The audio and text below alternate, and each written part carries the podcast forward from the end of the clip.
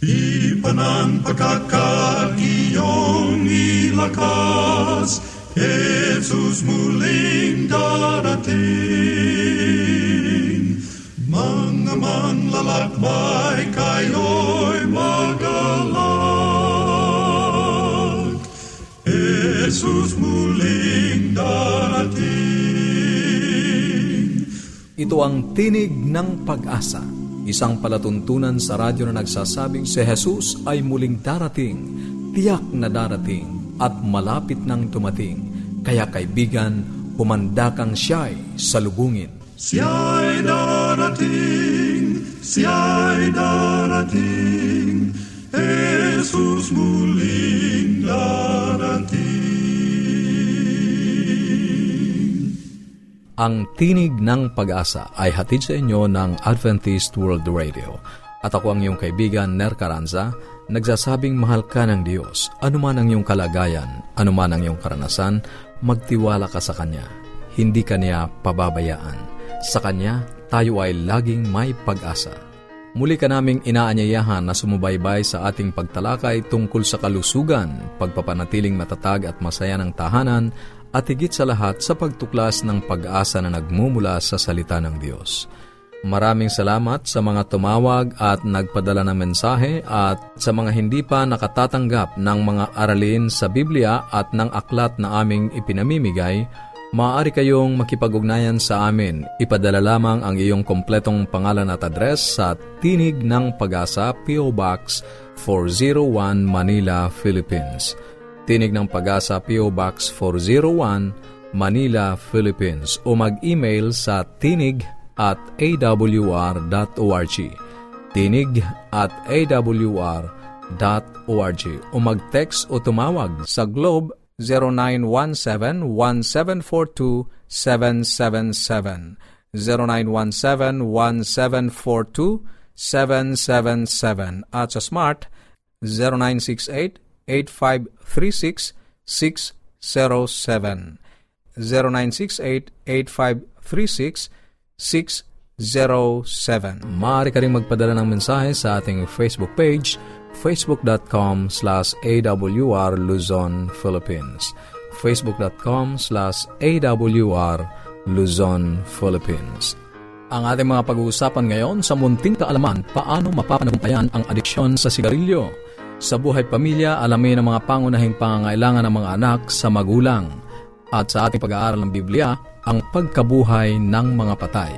Yan ang ating mga tatalakayin dito pa rin sa Tinig ng Pag-asa. Manatili kang nakikinig. Ang malinis na bahay ay tanda ng malinis na buhay.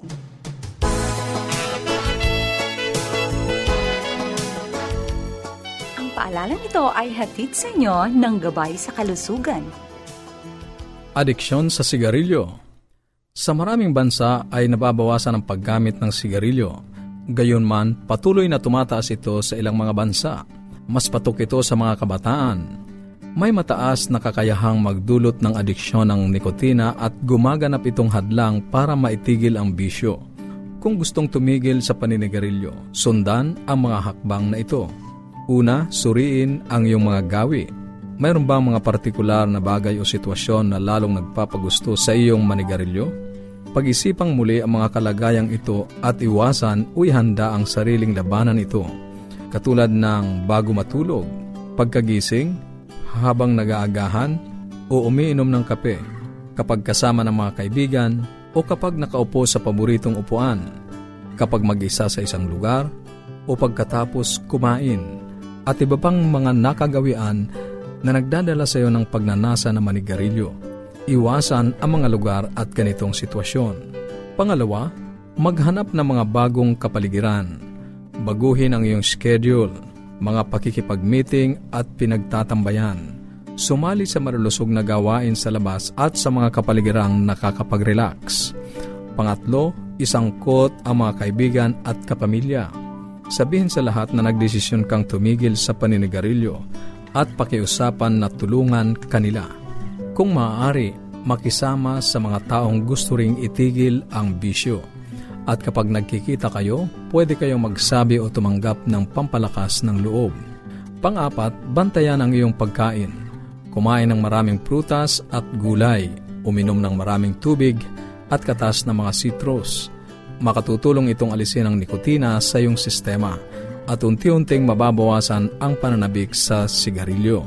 Panglima, mag-ehersisyo Nagpaparelax ito sa tensyon ng pagtigil at nagtataguyod ng positibong kalagayan ng kalooban at isipan.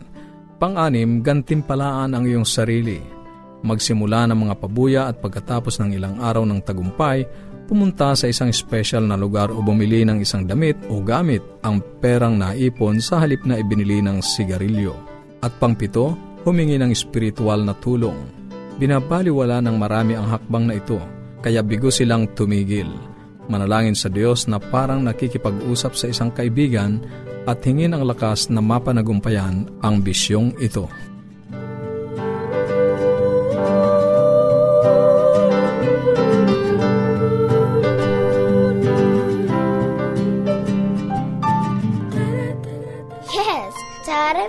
Are coming. I wish my parents will come too.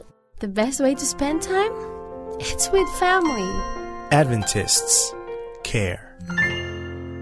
Masayang pakikinig sa inyong lahat mga kaibigan. Ano po bang inyong ginagawa ngayon? Sana po ay hindi kayo masyadong busy or kung may ginagawa naman po kayo, ay samahan niyo po ako ano ho, para naman paguntahan natin kung paano natin magagawang masaya ang ating buhay pamilya. Ito po uli ang inyong lingkod sa radyo, Lalaine Saron Alfanoso, at alam niyo po ba na nabubuhay tayo sa panahon na napakarami na ang nangyayari at kaganapan na hindi po natin makontrol. Na kailangan na araw-araw ay dapat matuto tayong humarap sa mga bagong teknolohiya na nagsusulputan at kung hindi ay magiging ignorante tayo. Na kailangan na matutunan natin ang bagong skills to cope up with a flood of information gaya ng internet napakaraming maimpormasyon na pwede nating kunin. Pero kung hindi tayo marunong gumamit nito, wala ring mangyayari sa atin. Kailangan din na magtrabaho tayo sa araw-araw na ginawa ng Diyos dahil sa kung hindi, wala po tayong kakainin. Maraming mga dapat gawin. Maraming mga concern sa buhay, maraming pagkakabisihan na sa palagay ko, ito ang dahilan kung bakit unti-unti nang nawawala ang oneness and unity ang suporta ng pamilya sa bawat isa. Sa gaya ko na isang working mom, the almost inevitable outcome ay ang kakulangan ng time ko sa aking anak. And this is very, very critical to our children's well-being. Ano ba ang mga bagay-bagay na kailangan ng ating anak sa ating mga magulang? Kailangan-kailangan nila ang ating pag-aaruga, ang ating presensya, ang ating oras at lalong-lalo na ang involvement sa kanilang buhay. Parents also should recognize the value of allowing them to play na hindi lahat ng panahon ay subsub sila sa kanilang structured na activities. Kailangan nilang maglaro ano ho, ng game ng kanilang choice para mas lalo silang masiyahan at ma-improve ano ho, ang behavior ng ating mga anak. Sa isang bata, kailangan niya ng security and stability. At kapag pareho, mga magulang ay busy at di sumusunod sa kinagawian ng family routines gaya ng family worship sa umaga at sa gabi or angelus, ang family time, ang family dinner, ang family get-together, kung ang mga ito ay hindi po regular at pasulpot-sulpot at kung kailan may oras sakalang mag-worship, sakalang mag-angelus, ano ho, kung kailan may oras ang tatay na maglaro, kung kailan may oras ang nanay ng family get-together sa kanlang, kung baga sulpot-sulpot lang. Unfortunately, mga kaibigan, the development of a sense of stability and security in a child is lost. Kaya nga, kailangan na makita ng ating mga anak na may regularity may regular na nangyayari, structured ang activities sa ating bahay. Halimbawa, alas 6 ng umaga, kailangan na mag-pray lahat. Alas 6 ng gabi, angelus or family worship. Every Sunday, lalabas tayo. Kahit saan man tayong dako, ano ho? Alam nyo sa Italy, ang isa sa mga rason kung bakit napakahaba ng kanilang buhay, unang-una, nako, napakaganda ng bonding nila kahit saang parte sila ng Italy, uuwi yan para lang magkaroon sila ng isang family get-together once a month. So, yung regularity, yung mga routines natin, mga structured activities inside our houses should be, like what I said, regular because this can develop yung sense of stability and security sa ating mga anak. It is not only the amount of time we spend with our children, but the quality of that time. Ang time, ang oras is important kahit na nga may apat na oras ka nakasama ang iyong mga anak pero nakatuon naman sa newspaper o nakatuon naman sa TV ang iyong mga mata at walang atensyon at genuine, no? Genuine na interest sa ginagawa ng iyong mga anak, ito ay mapapansin ng ating mga anak and your being cranky and being distracted and not interested will tell them na hindi pala ako importante sa parents ko, na wala palang interest sa akin ng parents ko, dahilan kung bakit naghahanap sila ng ibang grupo na mag-uukol sa kanila ng genuine love and concern. Ayon po sa pag-aaral, maraming mga bata ang nalululong sa masamang bisyo, naghahanap ng ibang kabarkada, dahilan sa hindi nila nakikita ang concern at genuine na pagmamahal na galing sa kanilang familia. That's why it is very, very important that we set certain time in the morning, at noon, and in the evening ng pagkakataon na mag-bonding kayong magfamilya. That you get to talk to each other, eye to eye, heart to heart. Nag-share kayo ng kwento ng mga activities nyo, nagpapalitan kayo ng mga kuro-kuro, nag-aasaran, nagkakatuwaan, nagtutulungan sa assignments and homework. This way, na ipapakita mo sa inyong anak na ikaw talaga ay may pagmamahal sa iyong anak. One way of showing our love and concern to our children is by teaching and helping them out in their homework. Ayon kay Ken Dryden, the amount of homework a child does is the best indicator of a long-term success in school. Kaya nga, pag tinulungan natin ang ating mga anak na sagutan ang kanilang homework, mabibigyan sila ng karagdagang kaalaman, mabibigyan sila ng edge o advantage sa iba nilang kaklase. At ang feeling na, nako, mahal na mahal talaga ako ng mami ko dahilan sa tinulungan niyo ako. Well, mga kaibigan, oras na naman po. Marami pa sana akong sasabihin, pero time is up. So, again, this is your good friend, Lalaine Saron Alfanoso. Sa susunod po na pagtatanghal ng programang ito, maraming salamat po. Lagi na lang tayong ganito. Hanggang kailan ako magtitiis? Maayos pa ba to? Forgive and accept. It's worth loving over and over again. Adventists care. Ang bahaging iyong napakinggan ay ang buhay pamilya. Patuloy ka naming inaanyayahan na makipag-ugnayan sa amin kung mayroon kang mga katanungan o kung nagnanais kang magkaroon ng mga aklat na aming ipinamimigay at ng mga aralin sa Biblia. Ang atin pong address ay Tinig ng Pag-asa, P.O. Box 401, Manila, Philippines. Tinig ng Pag-asa, P.O. Box 401, Manila, Philippines. O mag-email sa tinig at awr.org. Tinig at awr.org. Maaari ka rin mag-text sa Globe 0917-1742-777. 0917-1742-777 at sa Smart 0968-8536-607 0968-8536-607 Magpapatuloy tayo sa ating pag-aaral at nakatutuwang isipin na sa kabila ng maraming mga kaabalahan sa buhay ay pinili mong pakinggan ang salita ng Diyos. Sinabi mismo ni Jesus sa Juan 5.39, Sinasaliksik ninyo ang mga kasulatan sapagkat iniisip ninyo na sa mga iyon ay mayroon kayong buhay na walang hanggan. At iyon ang nagpapatutuo tungkol sa akin. Ang ating paksa, ang pagkabuhay ng mga patay. Napag-aralan natin na ang patay ay wala nang nalalaman pa. Na hindi totoo na ang patay ay pumunta na sa kabilang buhay ito minsan ang mga maraming pagkakamali na nagagamit natin ang salitang sumakabilang buhay sapagkat wala pong lugar o walang ibang mundong pinaroroonan ang mga patay.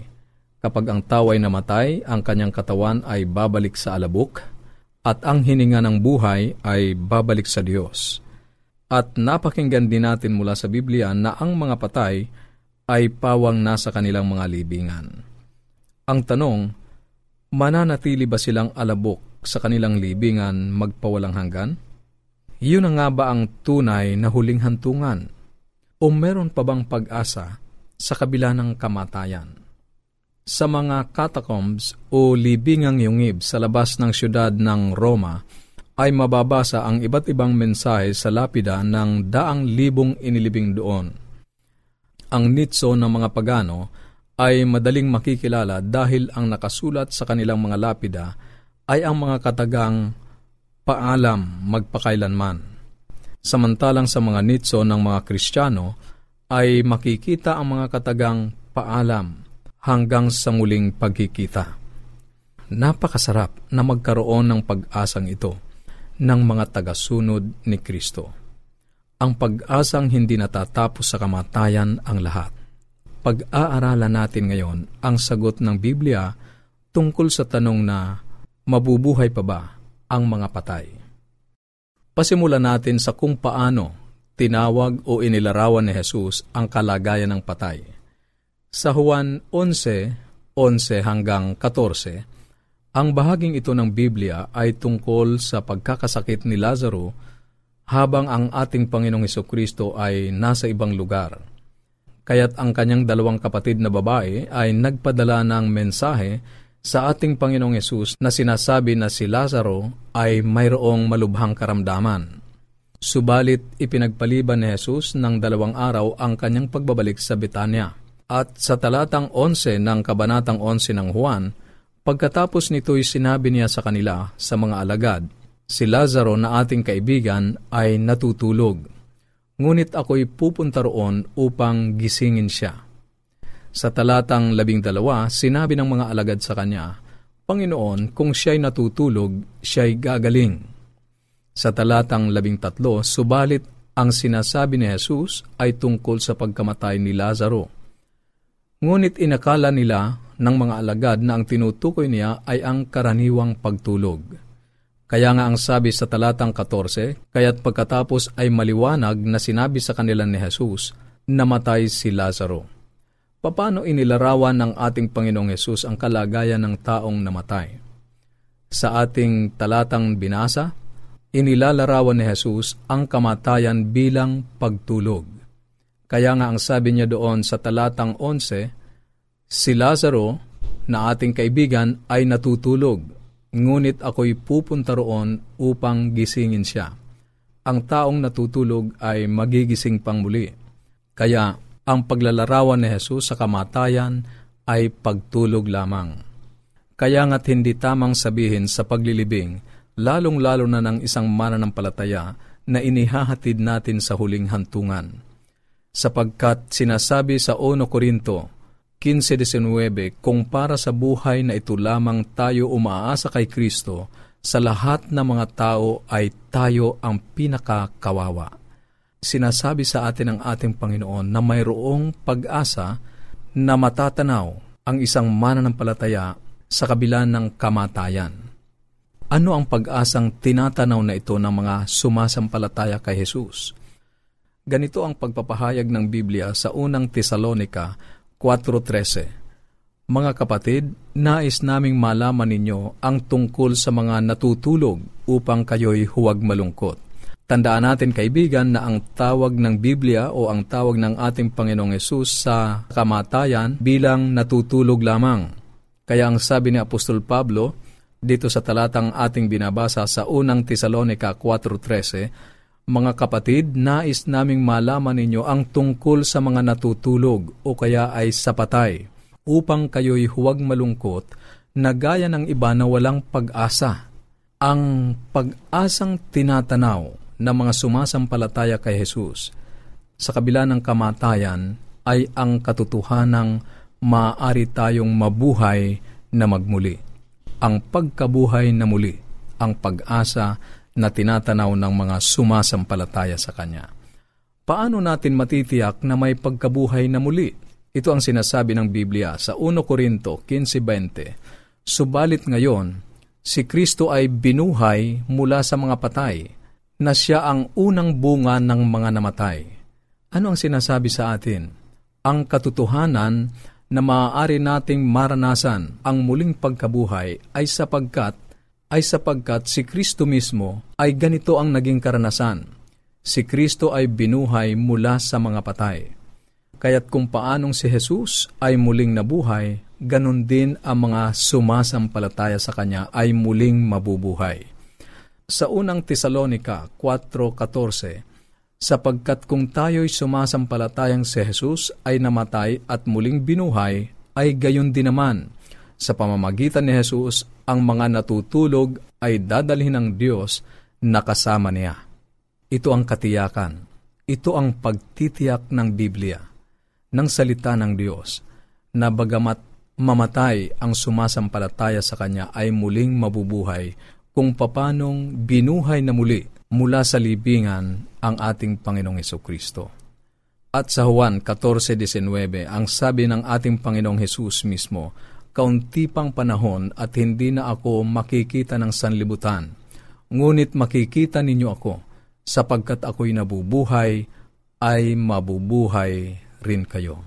Kaibigan, tiyak ang salita ng ating Panginoong Hesus kung sinasampalatayanan mo siya at tinatanggap mo siya bilang iyong personal na tagapagligtas, kung papanong nabubuhay ang ating Panginoong Hesus, tayo naman na mga sumasampalataya sa Kanya ay mabubuhay din.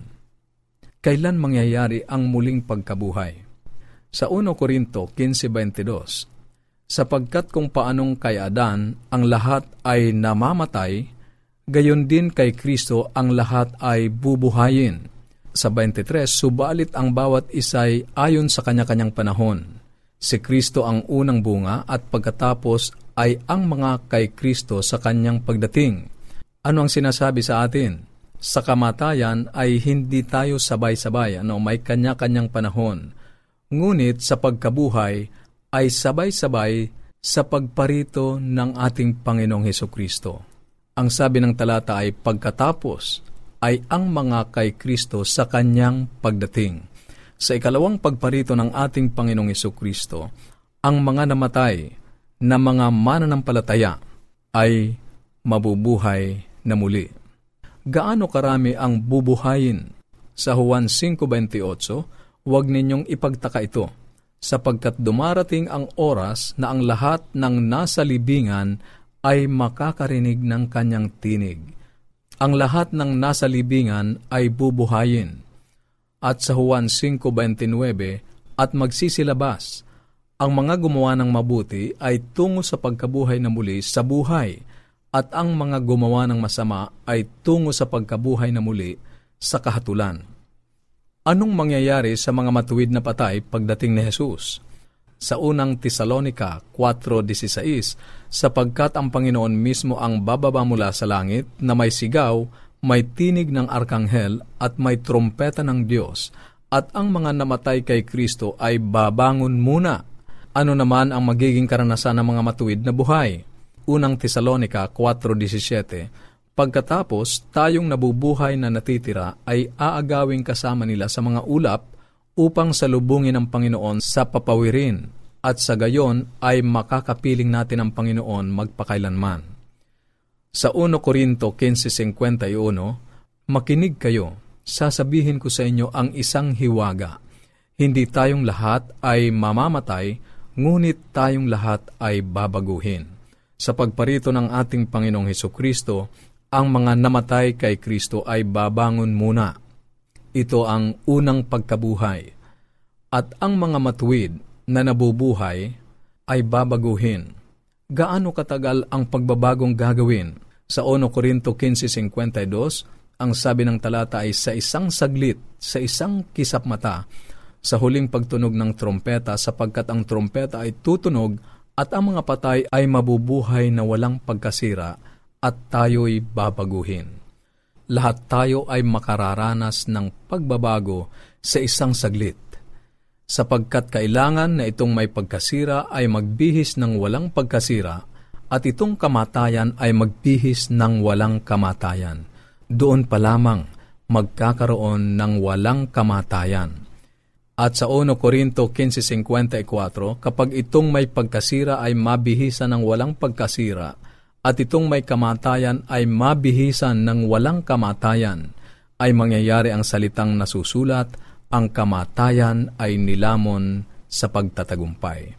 Doon magkakaroon ng kalagayan ang tao na wala ng kamatayan. Ang tao ay magiging immortal. Kaya sa panahon natin ngayon ay walang immortality of the soul ang lahat ay namamatay at hindi na siya umiiral o walang ibang mundong pinatutunguhan, hindi sila pumupunta sa kabilang buhay. Ano ang magiging katulad na pagbabago, ang magiging karanasan ng mga maliligtas? Sa Filipos 3.20, pakinggan mo kaibigan ang nakasulat. Sapagkat ang ating pagkamamamayan ay nasa langit, mula roon ay hinihintay naman natin ang tagapagligtas, ang Panginoong Heso Kristo sa talatang 21 na siyang magbabago ng ating hamak na katawan upang maging katulad ng katawan ng kanyang kaluwalhatian. Kung papano naging maluwalhati ang ating Panginoong Heso Kristo sa kanyang pagkabuhay na magmuli, ganoon ang pagbabagong ibibigay ng ating Panginoong Diyos sa mga mananampalataya sa kanyang ikalawang pagbabalik. Sa karugtong ng talata sa Filipos 3.21, ayon sa kapangyarihan na kumikilo sa kanya upang maipailalim sa kanyang sarili ang lahat ng mga bagay. Ano pa ang pahayag ni Apostol Pablo? Sa 1 Korinto 15.49 At kung paanong taglay natin ang larawan ng taong mula sa alabok, tataglayan din natin ang larawan ng taong makalangit. Kaibigan, ito ang pangako ng ating Panginoong Hesus. Isang buhay na walang hanggan sa tatanggap sa Kanya bilang Kanyang tagapagligtas. Mananampalataya at tutugon sa Kanyang panawagan na Siya ang ating maging Diyos. Sanay sa pagkarinig mo ng napakagandang panukala ng Diyos sa mga nagmamahal sa Kanya, ay tanggapin mo siya bilang iyong tagapagligtas. Kaibigan, may buhay na walang hanggan sa ating Panginoong Hesus. Nais mo bang tanggapin siya? Kung mayroon kang mga katanungan o anuman ang nais mong iparating sa amin, o nais mo ng mga aklat at mga aralin sa Biblia na aming ipinamimigay, maaari kang tumawag o mag-text sa Globe 0917-1742-777 0917-1742-777 at sa Smart 0968-8536-607 0968-8536-607. Maaari ka rin magpadala ng mensahe sa ating Facebook page, facebook.com slash awr Luzon, Philippines. facebook.com slash awr Luzon, Philippines. Ito pong muli ang iyong kaibigan, Nar Caranza, pansamantalang nagpapaalam at umaasa na muli tayong magtatagpo sa ganito pa ring oras at timpilan sa Roma 15.13, pagpalain kanawa ng Diyos ng pag-asa ng buong kagalakan at kapayapaan. Siya'y darating, siya'y darating, Jesus muli